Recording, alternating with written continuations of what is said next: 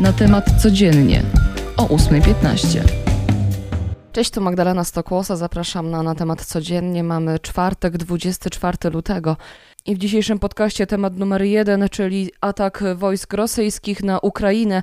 Władimir Putin oficjalnie ogłosił wojnę z Ukrainą. Dał zgodę na operację wojsk rosyjskich. Jak podał, ma to służyć ochronie ludności w Donbasie. Ta decyzja, chociaż wisiała od kilku dni w powietrzu, wstrząsnęła poranku całym światem. Dramatyczne dane podają ukraińskie służby rządowe. Z ich relacji wynika, że w ciągu pierwszych godzin rosyjskiej inwazji zginęło już kilkuset obywateli Ukrainy.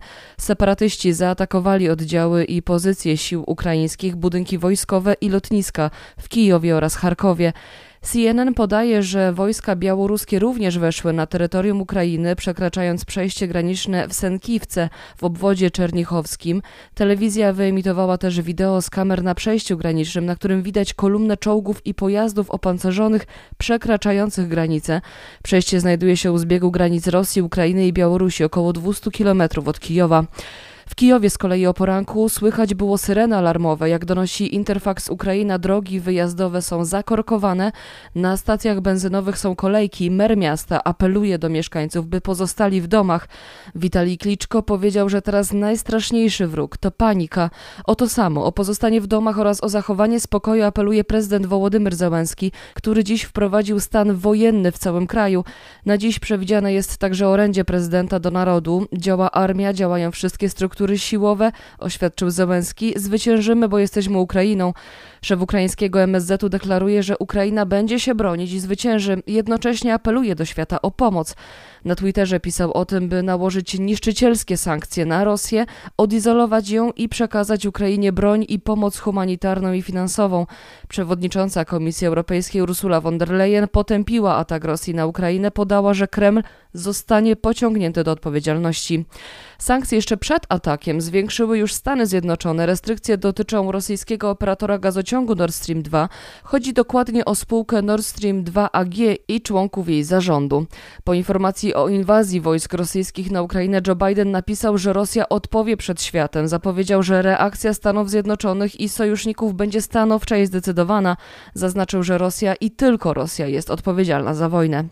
Amerykańska prasa pisze dziś z kolei o czarnym scenariuszu dla Polski. The Washington Post podał, że nowa wojna na krańcu Europy może wywołać największy kryzys humanitarny na kontynencie od czasu, gdy wojna domowa w Syrii spowodowała napływ na kontynent ponad miliona uchodźców w 2015 roku.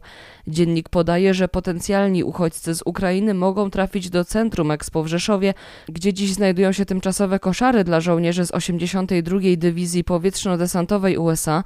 Polscy urzędnicy poinformowali, że najczerniejszy scenariusz przewiduje napływ nawet miliona Ukraińców. Premier Polski Mateusz Morawiecki podał, że Europa musi stanowczo zareagować na zbrodniczą agresję Rosji na Ukrainę. Europa i wolny świat muszą powstrzymać Putina.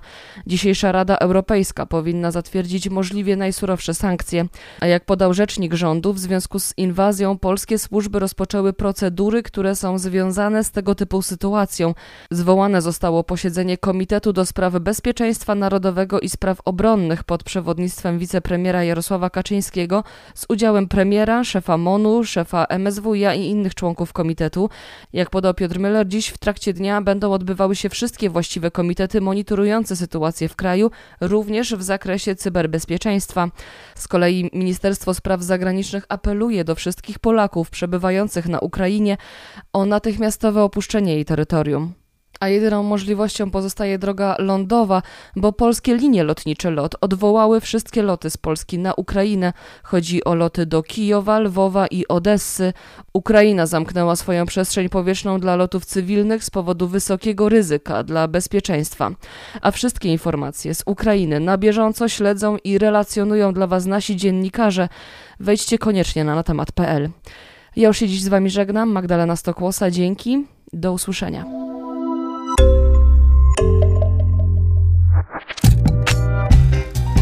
Na temat codziennie o 8.15.